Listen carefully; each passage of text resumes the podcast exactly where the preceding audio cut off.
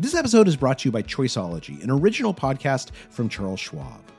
Hosted by Katie Milkman, an award winning behavioral scientist and author of the best selling book, How to Change, Choiceology is a show about the psychology and economics behind our decisions.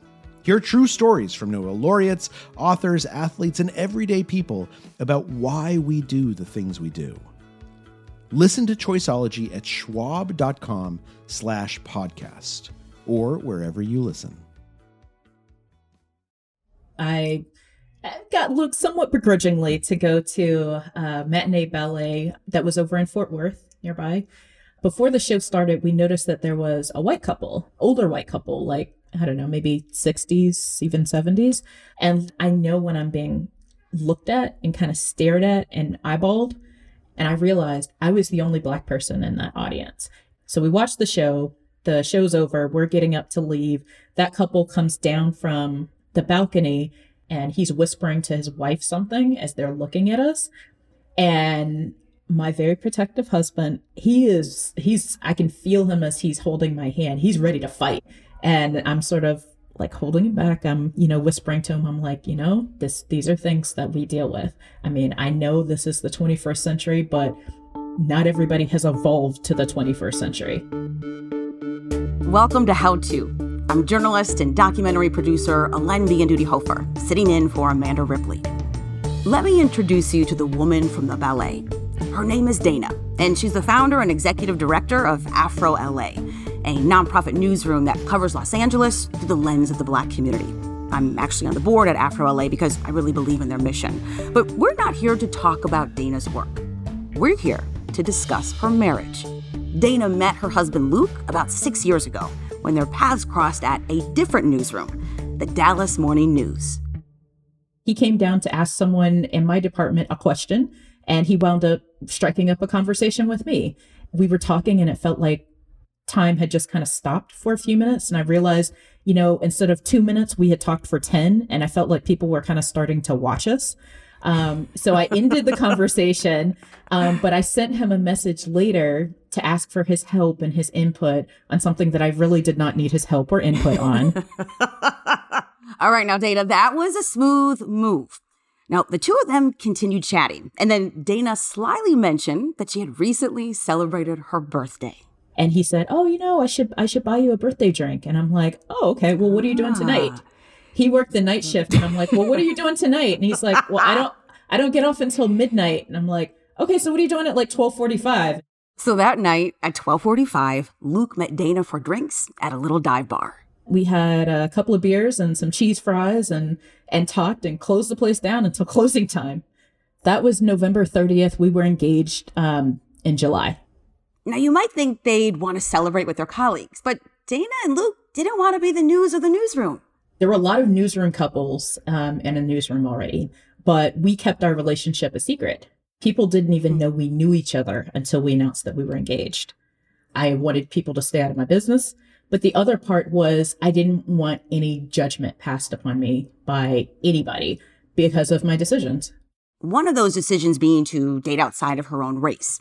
Luke is white and was raised in a rural corner of Kansas, whereas Dana grew up in central Florida. And the town itself was very, I felt divided. I mean, there was mm. literally a bridge that you went over that was near downtown that separated mm. the black side of town from really what the white side of town was. And that separation was felt in her school, too.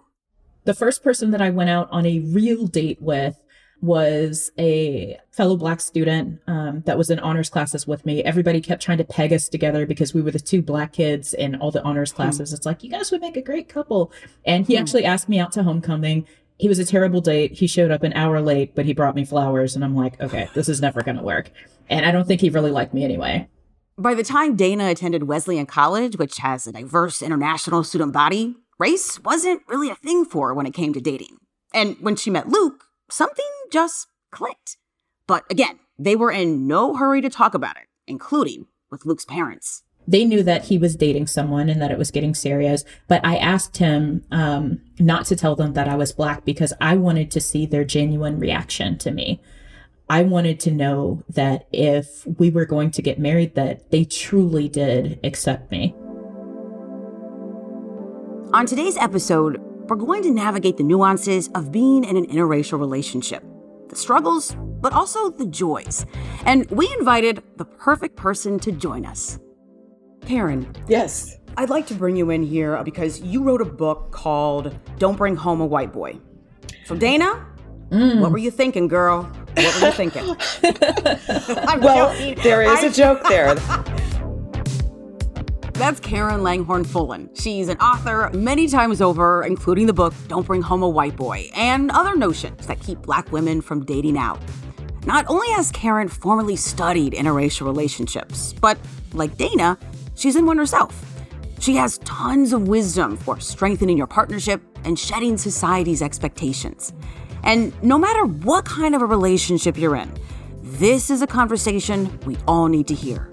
So stay with us.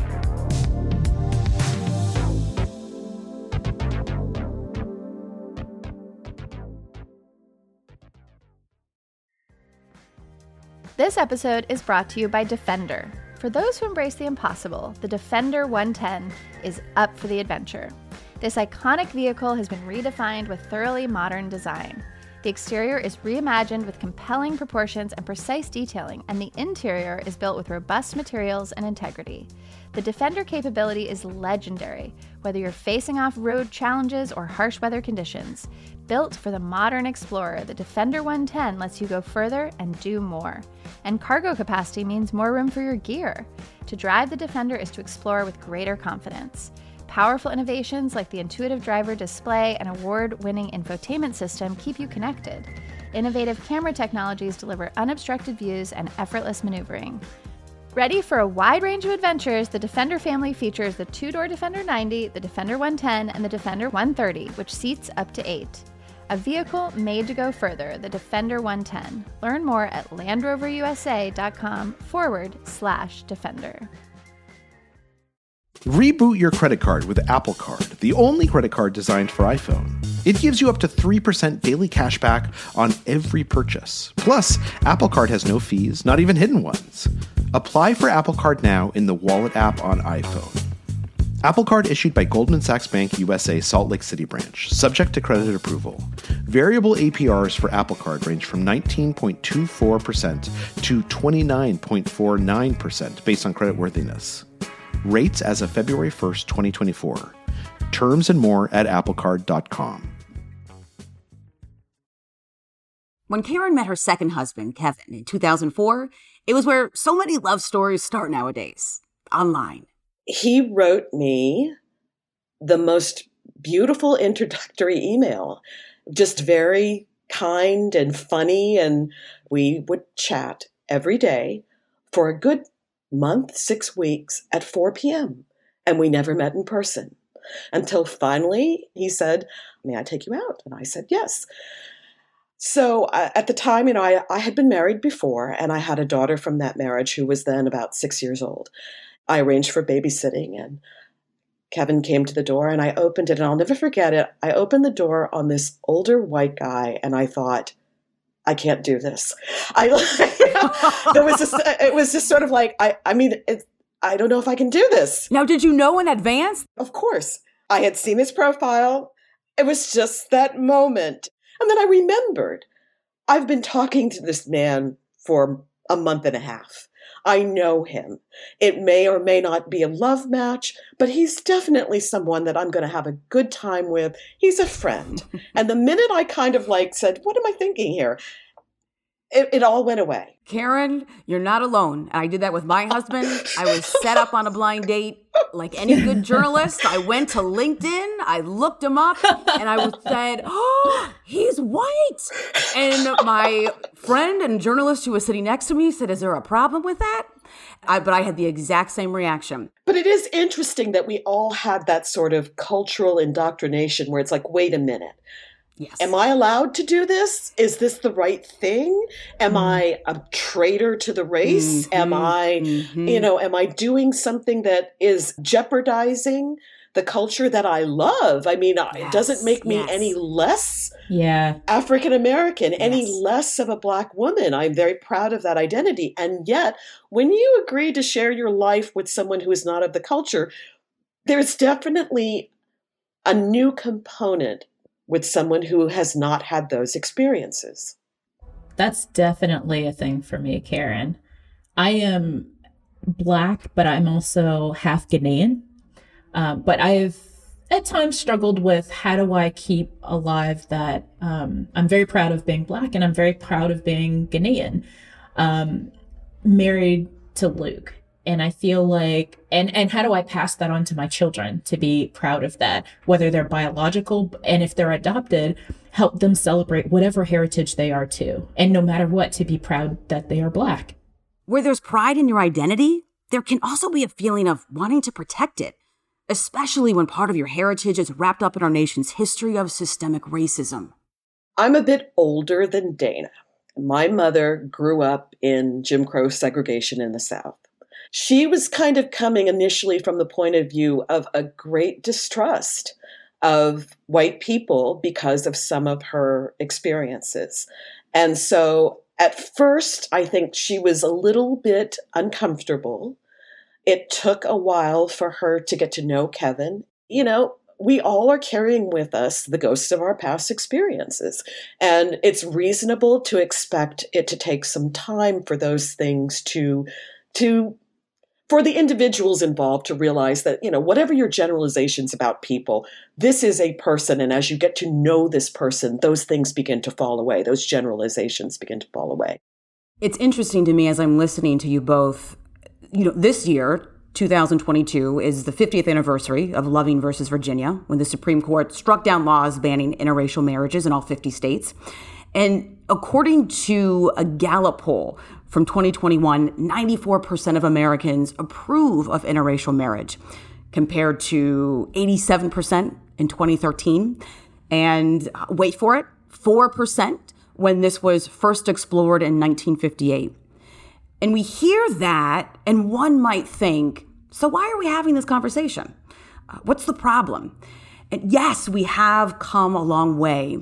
And at the same time, we can't bury the fact that there are those challenges that continue to exist today for interracial relationships. In preparing for our conversation today, I reflected on a get together, and I had this with several girlfriends a few months ago. All of us are women of color in interracial relationships. And we're sitting in my room, in my living room, drinking mimosas, eating quiche, and we're talking about our individual struggles with a partner of another race. And we cried. And we asked each other for insights and advice. Uh, we also laughed. And we expressed deep gratitude for our partners. And it's important to point out that we are not a monolithic group, right? And at the same time, this tension that we experienced was shared tension uh, because of race and because of the complexities and barriers that come along with interracial partnerships. I think one of the big things is the more comfortable we get and the more opportunities we have as people to break out of our our insular backgrounds. The that to me is the, the secret of kind of healing some of our racial comfort is we all need to become a heck of a lot more comfortable with each other. We need more shared experiences. All of these things are resonating with me. One thing that he and i have talked about at length is the fact that he is a he's raised as a midwesterner i am a southerner you know i know some people say florida is not the south but central florida is central florida north florida is the south it is the My south mom would agree with you. My yeah mom would agree. yeah Yes. it's, it's it's not south florida it's uh it's the south um so this like southern idea very familial very community like and also and i mean i i don't know if it's more black or more southern i mean it's like the family reunions and we have dinner together on sundays and everybody shows up and when he came for the first time for christmas he just needed to like take 10 in the corner because there were 35 people in my mom's dining room and he's and the and the door and the doorbell kept ringing he's like there's more people. I'm like, we you only invited like 10. And I'm like, no, but everybody comes. Everybody gets a plate, mm-hmm. everybody gets a seat. You find some place to see people. Mm-hmm. And that was a mm-hmm. very it- very culture shock um, for him. Conversely, when I went to uh, visit where he grew up in Kansas, it's a town of, you know, 2,000 people. I mean, I I identified with, you know, the small town life, but it's also it's very distant. It's very everybody kind of has their own pod, their own little family pod and you stay within that. And even within those kind of family units, there's just a little more distance. Like, so for example, Luke talks to his his parents, his mom, you know, maybe like every couple weeks, like once a month. My mom and I we talk almost every day. I'm in a text thread with my mom, my sisters. So I think that very much influenced how our families reacted to each other. Like they saw me as like, okay, we we accept you and we treat you like another person in the family, but it's still a little distant, which I wasn't used to. And when he was brought in, and it's like, oh, hey, son, um, he's like, whoa, okay, that that's different. That's different. Like, all right, um, in instant family. As Luke and Dana were getting to know each other's families, they were also getting acclimated to each other's culture and traditions. And that takes time and patience. So, one thing that Dana found could help do that was to get into the kitchen. I mean, food is a big thing for us. So recently, we were watching like a BuzzFeed video on um, um, people try each other's dishes, and they had one on I think it was a Nigerian woman, a Ghanaian woman, and a Liberian woman. They were all trying each other's jollof rice, and the Ghanaian woman, I believe, won, if I remember correctly. and I was joking about um, my dad having made this rice when I was a little girl, and I hadn't, I didn't really know his recipe. I just watched him make it, and I'm like, next time I go home, I should get him to teach me. So my husband, he goes to the African market in our neighborhood, gets all the like special little ingredients that you're not going to find um, at our regular grocery store and he goes in the kitchen for the afternoon and kicks me out. And I'm like, I don't know what you're doing, but all right, cool. so he makes jollof rice from scratch, like makes it on a little ramekin and does this like shape for it. And I'm like, oh my gosh. Um, and that like, is mm. a keeper. That yeah. is a keeper right there. Amen. Yeah. Amen. That's right. I mean, it was just he knew that it was something that meant something to me. You know, I see you, I love you, and I I want to embrace all of you. So food is as how we do that. So And you know something though, Dana, that those are the things that when you model that for your your children, will do as much as any lecture or any conversation you can ever have with them to show the appreciation that you all have for each other's different cultures. Mm. But it's as simple as making a dish because mm-hmm. I love you and this is who your mom is. I love her and this is a part of our family and we're all going to enjoy this dish that I made to celebrate us.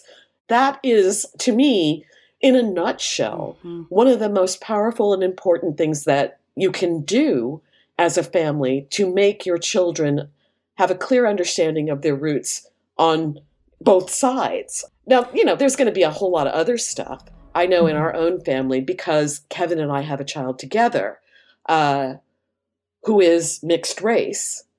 We've we've had different conversations with her than the ones that we had with my daughter from my prior marriage, just because she really is the embodiment of two cultures.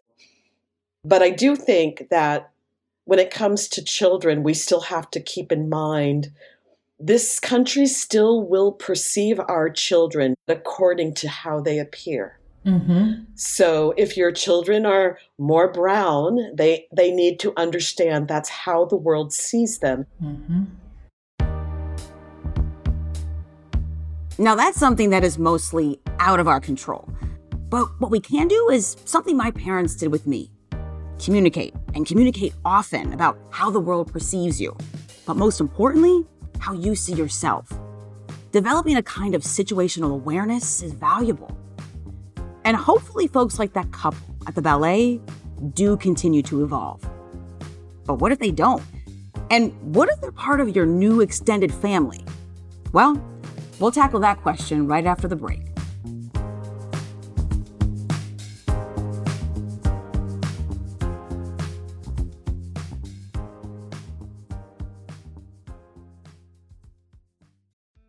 This episode is brought to you by Choiceology, an original podcast from Charles Schwab. Choiceology is a show all about the psychology and economics behind our decisions. Each episode shares the latest research in behavioral science and dives into themes like can we learn to make smarter decisions? And the power of do overs. The show is hosted by Katie Milkman. She's an award winning behavioral scientist, professor at the Wharton School, and author of the best selling book, How to Change. In each episode, Katie talks to authors, historians, athletes, Nobel laureates, and everyday people about why we make irrational choices and how we can make better ones to avoid costly mistakes. Listen and subscribe at schwab.com slash podcast or find it wherever you listen. We're back with Dana and Karen Langhorne Folan. So far, we've talked about blending identities, preserving culture, and passing down pride. But now we need to get to the really hard stuff. Because as much as you can control what happens within your relationship, it's much trickier when strangers or even new family members question your experience. I have had to make some really big compromises. So, one thing that has been very difficult for me is that Luke's parents are very fervent um, Trump supporters. Um, we are um, the two of us, my family, pretty much everybody I know are very much not. I'm a kind of agree to disagree kind of person, but this was one that was really tough for me. I learned to just sort of um, not say anything, but I took the opportunity when they came to visit for uh, Thanksgiving. Um, I actually invited them for Thanksgiving last year and they were going to stay for a few days and we could just hang out, get to know each other a little more. But one of the big things for me was the opportunity to, you know, pull them aside, especially um, his mom, who's a little more vocal, and say that, you know, it's not, I don't, I have no problem, you know, that, you know, you're more conservative, I'm more liberal, centrist, that sort of thing. But the fact that you support someone who has done and said things that have resulted in danger and and harm to people like me and my community and people that work in my field um, is hurtful. And I just wanted to, you know, kind of express how I felt. And it didn't go quite as I had planned, but I came to the realization that his parents don't accept me. I mean, they've never been outright racist to me or um, mean to me. I think it's just that they don't understand me as a black person, as a black woman. It's never going to be the same as if I was white. Like, it's just never going to be the same. First of all, I commend you for for attempting the conversation. I mean, I was listening to your story and I, I knew how that was going to end, unfortunately.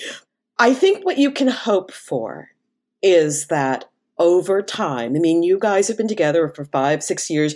One day, perhaps something might happen. Maybe it might be when there's a grandchild involved, mm-hmm. and they may be suddenly willing to see this a little bit differently. So, this actually happened with my own parents. When they got married, my mom's father refused to go to the wedding. It wasn't until my older brother was born, a few years later, when something changed. Next thing I know, my grandparents are in the Congo visiting my dad's family. So it is possible. But this isn't everybody's experience, and you can't always force it. I would not try to persuade. I would just I would just tell, tell my stories. Mm. It's better to try to influence your husband to, to speak with them. And, and even he probably won't be able to persuade them to see things your way. How can he? He's still learning from you too. So time may heal this and it may never do. But I, I do think it's important that you continue to tell your stories the way you want to tell them, but just to keep your expectations low. They're coming from a very, very different place. Right, right. I, I'm glad that what you're saying is kind of along the same lines of where I'm I'm thinking already and kind of like that's kind of my attitude that my husband he's ready to defend me if if needed, but it it doesn't seem like it will get that antagonistic. And I've told him, I'm like, I never want you to choose between me and your parents. I never want to put you in that position. But I know that if he needed to defend me against what was anything that was said that was shouldn't have been said, I know that he would stand up for me and that's not a problem. Exactly. So. You want to leave that for things that are egregious. And I think you're very very wise to say, you know, I don't want to put anyone in that position. I hate this. I hate this because I feel like as Black women, we're always pushing something down, swallowing yeah. something back, accepting something that we shouldn't have to accept for the peace of all involved. But for our marriages, and you're talking about raising children in this sphere. Mm-hmm. So you want to be able to connect to your husband's family for the good of those young people and, and for the hope that they can also help open your in law's eyes a little bit further. You know, when they see those little beautiful brown babies coming up to them and realize that the world is seeing them in a way that's very different from the way that they do, it's something to hope for. So, Karen, you're saying to not give up hope and at the same time set reasonable and realistic expectations for Dana and having these conversations. Don't persuade, but tell your story. And when needed, leave space for Luke to interject when he needs to. I, I think that's right. And, and certainly if if something egregious happens, you have my permission to go to go ham on it but your your husband should your husband should go with you on that okay. anything that he allows his family to get away with when it comes to dealing with you also reflects on him so that's where you really have to pay attention is you know if he's saying, oh, that's no big deal, but it's a big deal to you, and he's not reacting, that's really where the issue is. It isn't with them, it's between you and he. Mm-hmm. That's where the issue is. Gotcha. Dana, I want to ask you about a letter that Luke wrote you for his birthday. Would you yes. mind sharing a bit about how that came about? Yes. I was writing and journaling thoughts uh, after George Floyd um, was murdered. Um, I was having a really, really hard time with things, and I I actually called out of out of out of work because I'm like I just mentally I'm like I'm all over the place. I'm like I'm having flashbacks to things my grandparents told me about people being lynched. I'm like this is this is bad, and um, luckily the one of the people that I work with, was very kind, very caring. She's like, "Why don't you write some of this down? You're a writer." So I did, and I wound up writing um, an essay that we did publish um, about how I felt so conflicted about all, so many things being a journalist being from a law enforcement family and you know um, what had happened to george floyd and ahmaud arbery and just so much and it happened to be that i was writing all this and it was my husband's birthday his birthday is um, June 2nd. And he wrote me a letter as I was writing on my laptop in my office. And he he brought me his journal and let me read it. And one of the things that he said in it is he's like, I get it now. I get it and I understand why you hurt like this right now. And it was something that he gave me um, as a present on his birthday. And I'm like, oh, this is kind of backwards. But he told me that if you want to use this as part of the essay that you wrote, you can. And, but if you want to keep it just between us, you can. But I was really moved by the fact that he's like, if you think somebody else can learn from this, then use it. Dana, I have it here. If you don't mind, will you read that last portion of the letter? Yes. Like any worthwhile husband, I want to care for you and make you feel secure. It's my job and probably my love language. As we get closer to having kids, I heard you recently say, I don't know if I have what it takes to keep a black boy alive in this world. That flash of your dread will forever stick with me.